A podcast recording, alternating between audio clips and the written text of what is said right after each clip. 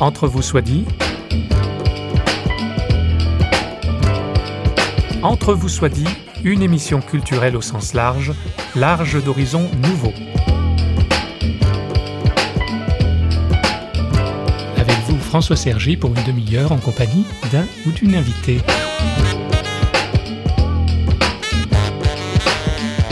La bâtisse se trouvait dans le hameau de Bourguillon, surplombant la belle ville de Fribourg, en Suisse. Je suis entré discrètement dans la grande salle où un professeur et quelques élèves répétaient.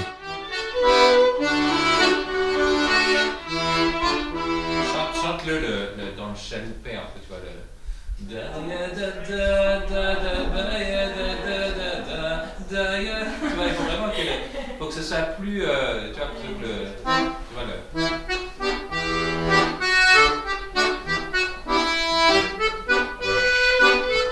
À l'accordéon, Fabrice Hadjadj, jouant un morceau de Mikeu Montanaro, d'inspiration hongroise. Oui, notre invité est musicien, et plus que cela encore, nous avions rendez-vous pour une question primordiale, comment parler de Dieu aujourd'hui ? Question qui est précisément le titre de l'un des ouvrages du professeur Hadjadj, publié par les éditions Salvator.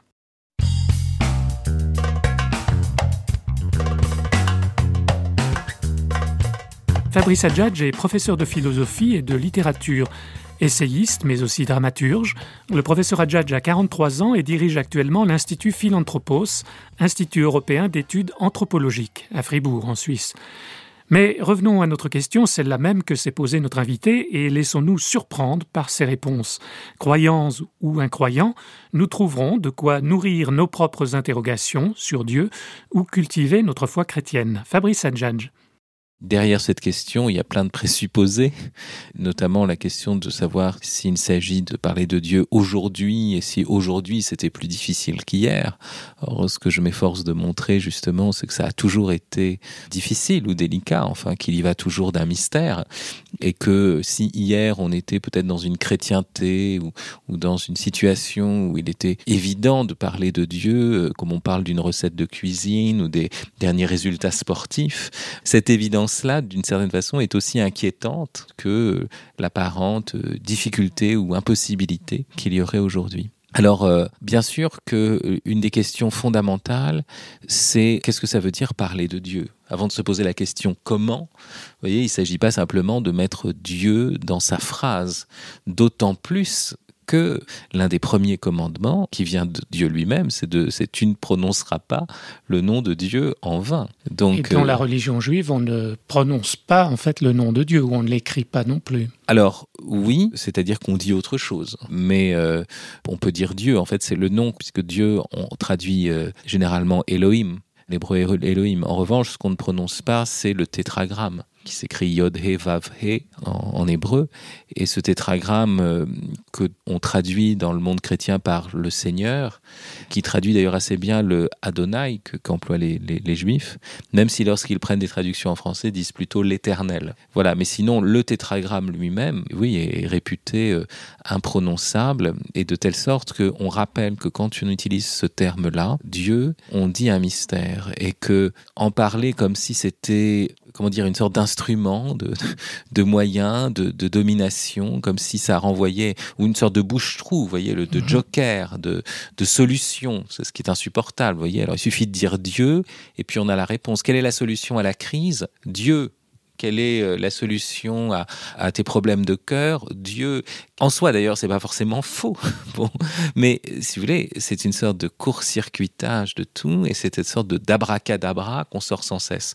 Et d'une certaine façon, l'idée que Dieu est un bouche-trou ou un joker, c'est une idée qui est partagée aussi bien par les fondamentalistes que par les athées. Oui, les vous les athées, voilà, ans, ouais. les, les fondamentalistes ne cessent de répéter Dieu, ou Seigneur, Seigneur.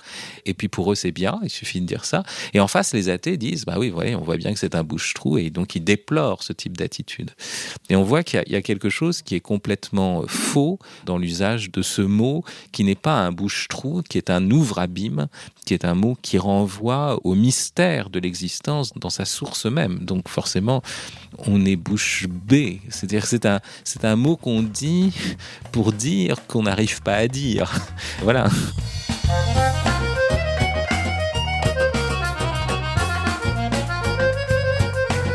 on est devant une mission impossible, à euh, dire Dieu. Oui, je pense que c'est, c'est à la fois la, la chose la plus difficile, et donc d'une certaine façon c'est impossible, mais c'est en même temps euh, la chose la plus simple. Rien n'est plus possible que cela, parce que les mots les plus simples, les mots les plus ordinaires, c'est là où, où se situe, je dirais, mon, mon discours sur cette question de parler de Dieu.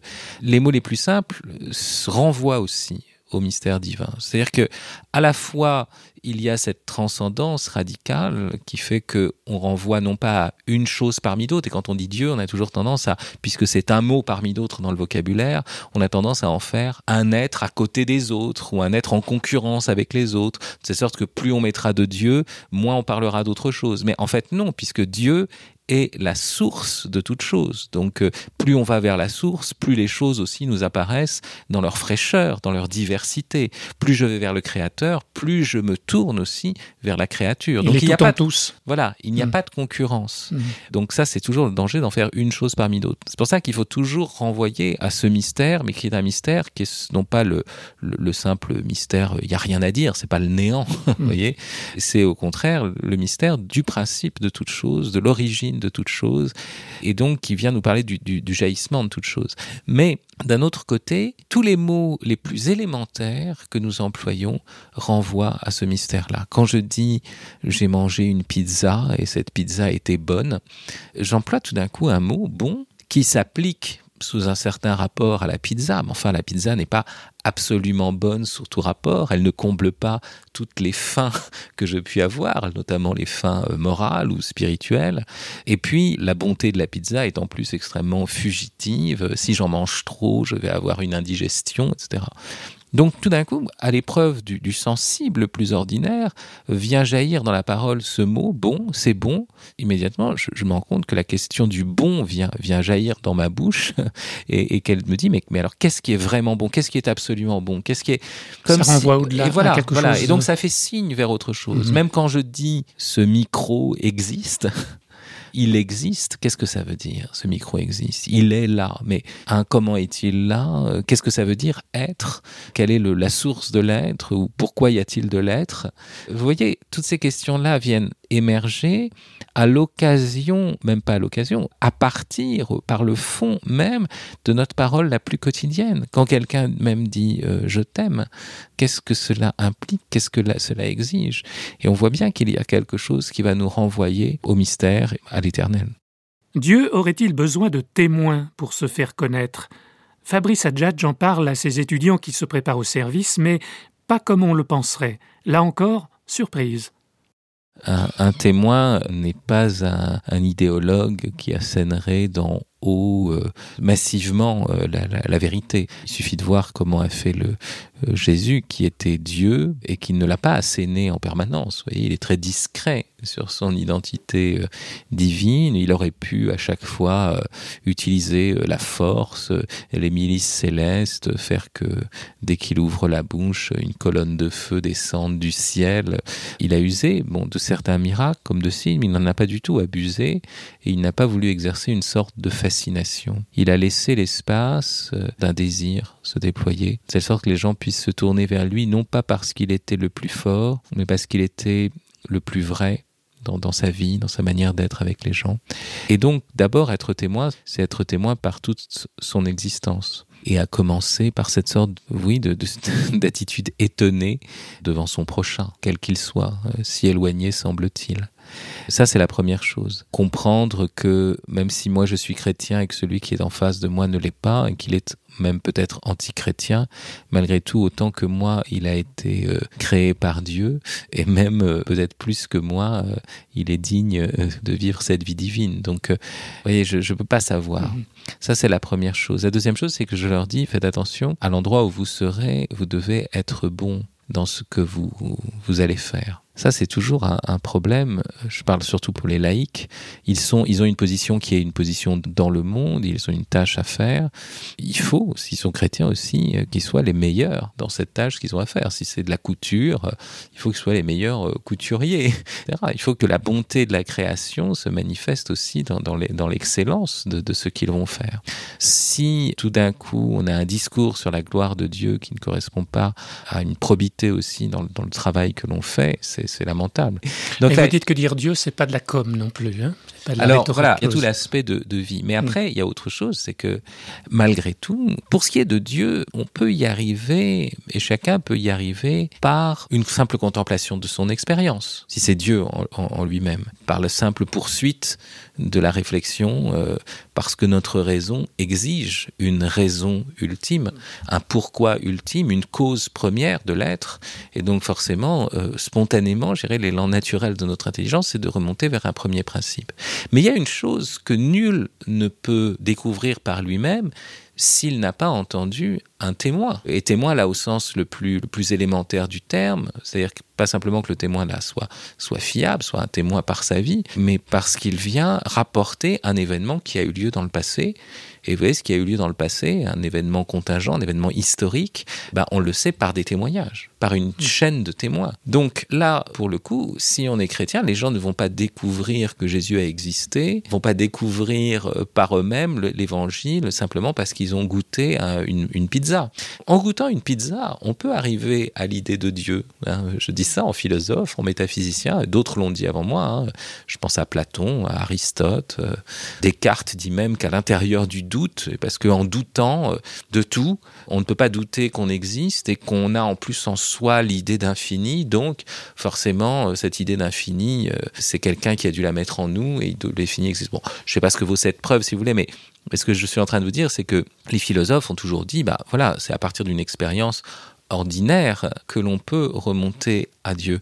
Mais savoir que Dieu est venu dans le monde, qu'il y a eu cet événement qui est celui de, euh, d'abord de la préparation du peuple juif, puis de l'incarnation du Verbe dans le peuple juif, tout ça, ce sont des événements proprement historiques. Et ça, on ne peut le savoir que parce qu'il y a une chaîne de témoins. Mmh. Et dès lors, il faut savoir que si je suis chrétien et que je ne l'annonce pas, les gens ne pourront pas le savoir par eux-mêmes.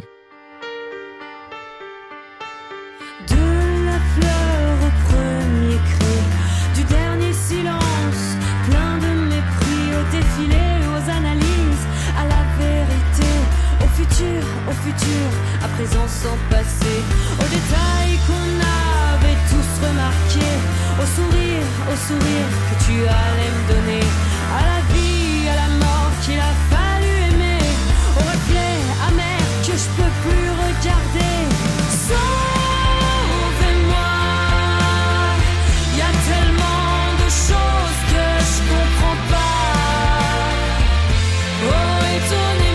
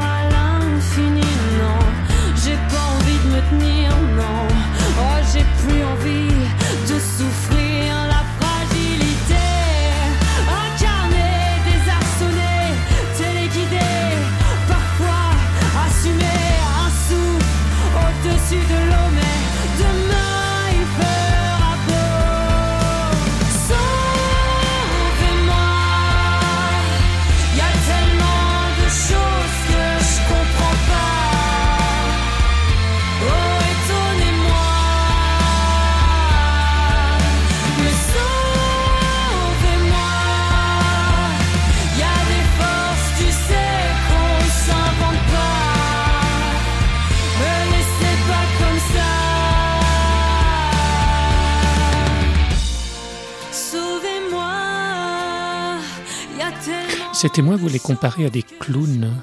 Alors, c'est vrai que je, je, je parle souvent du clown. Ça n'est pas du tout par facétie, si j'ose dire, ou pour faire le clown que je le fais, mais c'est avec un grand sérieux. Euh, d'abord parce que je travaille sur le clown depuis longtemps, que je co-anime moi-même avec une compagnie, la compagnie Clown Parfois, des stages de clown, que j'ai écrit, c'est un solo de clown euh, récemment, que je suis en train de finir un traité du clown. Donc, vous voyez, c'est, c'est vraiment une, une affaire sérieuse pour moi. La question, c'est qu'il ne faut pas se tromper sur ce qu'est le clown, parce que souvent on a des imageries un peu erronées sur le clown de cirque, ou alors on confond le clown avec celui qui veut faire rire, ou celui peut-être qui se moque, le comique ou le bouffon. Or, c'est pas du tout ça un clown. Un clown, c'est d'abord un être qui est émerveillé, qui est dépassé, qui même à force d'ouverture contemplative rate la marche, se prend les pieds dans le tapis. Vous savez, comme dit... C'est l'expérience euh, de l'échec. L'expérience d'un échec, mais d'un échec qui est lié d'abord au fait que c'est la vie, c'est-à-dire que voilà, on est, on est entraîné au-delà d'un programme, que nos planifications, ben voilà, sont pas ce qu'on met, c'est qu'on est vivant. On est encore apte à l'événement, on est encore apte à être renversé. Donc il y a du renversant dans la vie. Bon, le clown, c'est celui qui fait l'expérience du renversant comme tel. Alors bien sûr, il en, il en souffre, et cetera. Mais, mais malgré tout, il découvre à l'intérieur de l'échec, tout d'un coup, un autre horizon qui s'ouvre, une aventure qui s'ouvre. Donc il y a une dimension pascale. Mais je pense que ce qui nous rend spécialement clownesque quand on est chrétien, c'est qu'on doit annoncer les plus grandes choses alors qu'on est misérable, alors qu'on est comme les autres, alors qu'on est peut-être même moins bon que les autres. Et il y a toujours cet écart entre ce que nous sommes, notre nature pécheresse, déséquilibrée, et le don de la grâce, et le don de l'Esprit Saint. Pourquoi je dis l'esprit ? Parce que finalement, Dieu est spirituel, mais vous voyez, dans les deux sens du terme, pas simplement le, l'esprit au sens, je dirais, de ce qui nous élève, de ce qui nous transporte dans les plus hautes sphères, mais aussi de l'humour, de ce décalage.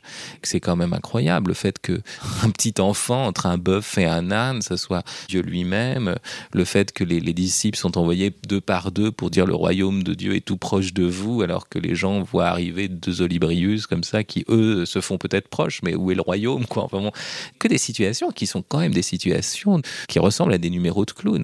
Et donc, on est toujours déséquilibré dans cette situation-là. Revêtir le Christ, c'est revêtir comme à l'habit de clown, un habit trop grand, des chaussures trop grandes, on se prend les pieds dedans et on ne sait pas trop euh, comment faire.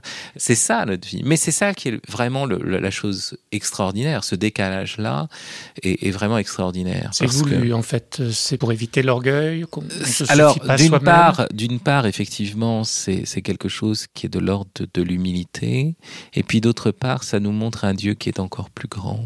Et la force de Dieu, c'est ça, c'est d'inventer avec nos errances des chemins inouïs. La force de Dieu, c'est, c'est de travailler nos, nos, nos fêlures et de laisser passer la lumière. L'héroïcité en régime chrétien n'a rien à voir avec le type super fort qui en fait plus que les autres. Ça, ça a à voir avec justement celui qui s'est laissé renverser, qui est surpris, qui n'y comprend pas grand-chose, et puis qui est là, et voilà, qui doit parler de ce dont il ne comprend pas à des personnes qui n'ont pas envie de l'entendre, et qui, si jamais ces personnes le comprennent bien, finiront d'ailleurs par le crucifier, et s'ils le crucifient, peut-être qu'après, justement, ils vont se mettre à entendre, vous voyez. Donc on est dans une situation terrible, mais en même temps extrêmement... Euh, oui, je dirais que c'est lié à la fantaisie de Dieu, à cette haute fantaisie dont parle Dante.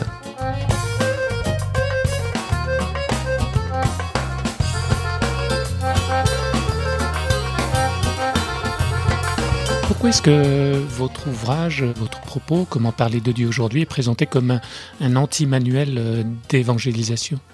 Bon, il y, y a une sorte de mode à faire des anti-manuels. D'ailleurs, c'est un peu gênant parce que, parce que Michel Onfray avait fait une, un anti-manuel de philosophie. Donc, vous voyez, bon. Ce qui se passe, c'est que, est-ce qu'il peut y avoir un manuel d'évangélisation ? Un manuel au sens de recueil, de recettes, de, de procédés. Euh, est-ce que l'évangélisation serait de l'ordre de la technique de marketing, finalement ? On peut faire un manuel de marketing. Mais est-ce que l'enjeu, c'est de, de promouvoir Dieu comme on promouverait une lessive, de telle sorte qu'on ait le maximum de clients qui... Voilà. D'abord, ça ne peut pas se passer comme ça, parce que la modalité propre de l'évangélisation, c'est la rencontre. Or, le propre d'une rencontre, bon, je peux me disposer à une rencontre, je peux même prendre un rendez-vous, programmer un rendez-vous, mais ce qui va se jouer au sein de ce rendez-vous, je ne peux pas le prévoir, je ne peux pas l'anticiper. S'il s'agit de rencontrer l'autre en tant qu'autre, et de faire que cet autre, autrui, rencontre le tout autre, je suis toujours dans l'inanticipable, dans le non-programmable. Donc euh, je ne peux pas penser l'évangélisation simplement à partir d'une méthode ou d'une recette ou d'une technique de communication. Ce serait le plus grand, le plus grand désastre. D'ailleurs, vous dites que ce n'est pas tant un discours, euh, parler de Dieu, mais que c'est plutôt faire alliance. Dieu veut faire alliance. Et c'est bien cette rencontre-là. Oui, formellement, il s'agit parfois de parler de Dieu. Et puis, de, on peut faire de la théologie, on peut faire de l'excellente théologie. C'est une grande grande joie d'ailleurs hein, de, de parler de Dieu. Euh, il faut aussi parler à Dieu pour pouvoir parler de Dieu et donc avoir une vie d'intimité. Il faut aussi écouter Dieu, c'est peut-être la première manière d'en parler. Mais c'est vrai que l'enjeu, c'est que tout notre être soit saisi par la parole, que ce soit une, une vie dans la parole de Dieu, dans Dieu qui donne parole et qui veut faire alliance avec tous. Donc effectivement, il y a un moment où euh, voilà, l'alliance, c'est quelque chose d'intime. Essayons de vivre la rencontre nue, comme une anticipation du face-à-face, finalement, auquel nous sommes voués avec les autres, euh, dans la vérité. Vous savez que le, le, le Christ, à propos d'anti-manuel ou d'anti-méthode, ou de, euh, dit très bien, euh, quand vous serez euh, traduit devant les synagogues, quand vous serez euh, mis devant les tribunaux, quand vous aurez à rendre compte finalement de votre foi, de, à témoigner au sens le plus haut du terme, ne préméditez pas votre défense. C'est curieux que le Christ demande, parce qu'il nous propose une préparation là, il nous dit ne faites pas ceci, donc mm-hmm. il nous prépare, oui. mais il nous prépare à l'impréparation. À ne pas se préparer. Et oui. Comme Héraclite disait euh, que la chose la plus importante c'était d'attendre l'inattendu, mais on trouve quelque chose d'analogue. Pourquoi ? Parce qu'on se prépare à une rencontre de l'autre. Je ne viens, le témoin n'est pas celui qui vient soutenir mordicus son idéologie abstraite devant des individus qui ne sont que des purs spectateurs de ce dont il parle, ou des purs auditeurs. Non, en face de moi, quand je suis chrétien, je sais que j'ai en face de moi aussi la personne que Dieu veut sauver, un visage que Dieu voudrait prendre aussi pour l'éternité. Donc même le persécuteur, c'est un visage que Dieu voudrait prendre pour l'éternité. Et donc, je ne peux pas le, le rendre complètement extérieur. Je ne suis plus dans l'idéologie, je dois être forcément dans la rencontre de ce visage et témoigner de celui qui sauve. Je dis souvent, qu'est-ce que c'est que le christianisme ? Les dogmes du christianisme sont, sont finalement le cadre qui permet la diversité, le resplendissement de chaque visage. Ce n'est pas du tout quelque chose qui vient écraser, niveler, une sorte de grand rouleau compresseur idéologique.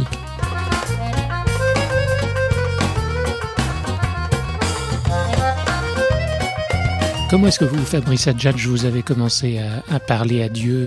Est-ce que le, le, le personnage de la page cent cinquante, c'est vous, le natif des Hauts-de-Seine, résident dans le canton de Vaud, de père juif et de mère musulmane, avec un grand amour de la planche à voile et une aspiration au sacerdoce. Si c'est vous, que, oui, quand comment j'essaye se de montrer la complexité humaine. Oui. Alors c'est pas moi, même si c'est vrai que je suis né dans les Hauts-de-Seine, puisque je suis né à, à, à Puteaux, non à Nanterre, à Nanterre. J'ai vécu à Puteaux après. Je réside pas dans le canton de Vaud, mais dans le canton de Fribourg. Vous voyez actuellement, ma mère n'est pas musulmane, mes deux parents, pistes. mes deux parents sont juifs. Mais donc j'ai, j'ai brouillé les pistes. C'est pas moi. Je, je donnais un exemple. Et puis, je, je, je, j'ai pas un grand amour de la planche à voile, je dois dire. Mais il y a une aspiration au sacerdoce. Ah oui, oui, j'en ai eu oui. une, oui, ça c'est sûr. Au, au lendemain de ma conversion, j'ai, j'ai, j'ai pensé euh, devenir moine d'abord, euh, bénédictin, et puis oh, devenir prêtre. Puis bon, il, il s'est trouvé que mon père spirituel, et puis que les, les circonstances ont voulu que les choses autrement, et, et que finalement ma vie s'est déployée comme une vie de, de laïque euh, dans le mariage. Maintenant, j'ai six enfants, vous voyez, donc c'est, euh, c'est une joie complètement inattendue. Mais pourquoi pour il y a moi. eu cette conversion ? Vous détestiez le mot de Dieu, vous l'écrivez dans votre ouvrage. Qu'est-ce qui s'est passé ? Écoutez, je, je, c'est, c'est difficile à dire, hein, parce que malgré tout, euh, il s'est passé beaucoup de choses. Euh, je dis souvent que Dieu nous convertit avec la création tout entière. Et moi, dans ma vie, euh, il y a eu des tas de choses qui ont convergé à un moment donné pour me conduire à, à cela. Je dis souvent que je n'ai pas, comment dire, je n'ai rien renié. C'est-à-dire que c'est vrai que j'étais euh, anti-chrétien, que j'étais plutôt euh, nietzschéen. Mais à la limite, aujourd'hui, je suis encore euh, assez nietzschéen et je suis même euh, encore assez anti-chrétien ou anti-catho, vous voyez, j'ai pas tellement changé, à commencer par euh, anti-catho, c'est-à-dire contre moi-même et toutes les pentes que je pourrais avoir euh, dans cet ordre-là, parce que le Christ est anti-pharisaïsme et parce que le Christ euh, ou les grands prophètes ont été euh, beaucoup plus critiques de la religion que Nietzsche. Donc la religion porte toujours avec elle une critique interne. Et finalement, oui, je, je dis qu'il y a eu un moment où je me suis rendu compte, alors c'est, c'est difficile de, de dire ça, mais finalement le mystère que je reconnaissais à travers mon athéisme, mais que je reconnaissais dans la poésie, enfin par les grands poètes que je cherchais, et puis aussi l'aspiration qu'il y avait au fond de mon cœur, de l'enfant que nous restons aussi, à une sorte de vérité, l'aspiration de l'amoureux aussi, à au salut des personnes qu'il aime, eh bien tout ça, tout ça finalement convergeait vers cette question, cette question du salut. Mais euh, pour moi aussi, peut-être parce que j'étais nichéen, souvent qu'on me dit mais mais comment ça se fait que tu sois tu sois pas tourné davantage vers ton judaïsme, finalement mm-hmm. tu étais juif. Et même pourquoi aussi l'Église catholique, parce que tu aurais pu être un juif messianique ou un protestant. Et je dis bah, précisément parce que je suis très marqué par Nietzsche. Alors, c'est curieux, alors les gens se disent oui, oui. Et je suis catholique parce que aussi euh, très influencé par Nietzsche, par des choses que remarque Nietzsche, et notamment sur le corps, sur la chair, sur la grande raison du corps, comme dit euh, Nietzsche. Et cette grande raison du corps, eh bien, je l'ai découverte, enfin, comme juif aussi, redécouvrant sa judaïté, dans le mystère de l'incarnation, du Verbe qui devient euh, justement un juif euh, par, parmi d'autres. Donc ça, c'est l'incarnation. Et puis ensuite, le, le fait que cette incarnation se prolonge dans ce corps qu'est l'Église, à travers ces touchés du Christ que sont les sacrements. Donc vous voyez, c'est ça, c'est une, une curiosité euh, de dire... Euh, bah oui, on est catholique parce qu'on est nietzschéen, enfin bon. Mais en tout cas, c'est vraiment comme ça que je l'ai vécu. Merci. Merci beaucoup. Live so long with my eyes on me. Too deaf to hear, too blind to see. Uh, broken hearts on the city streets, but I can hear that you're calling me to be the hope, be the light, be the love right now, starting right.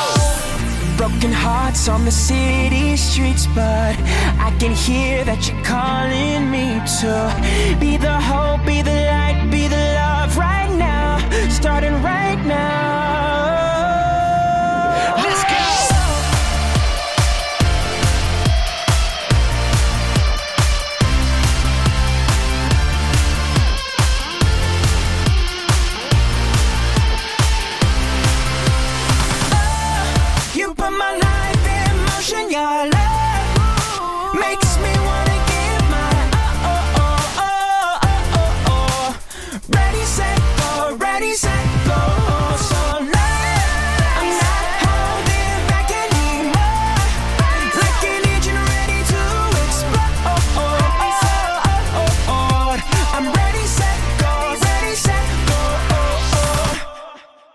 Parler de Dieu, c'est être d'abord à son écoute. Ces témoins, Fabrice Hadjadj les voit comme des clowns, décalés, fêlés, mais traversés par une lumière d'en haut.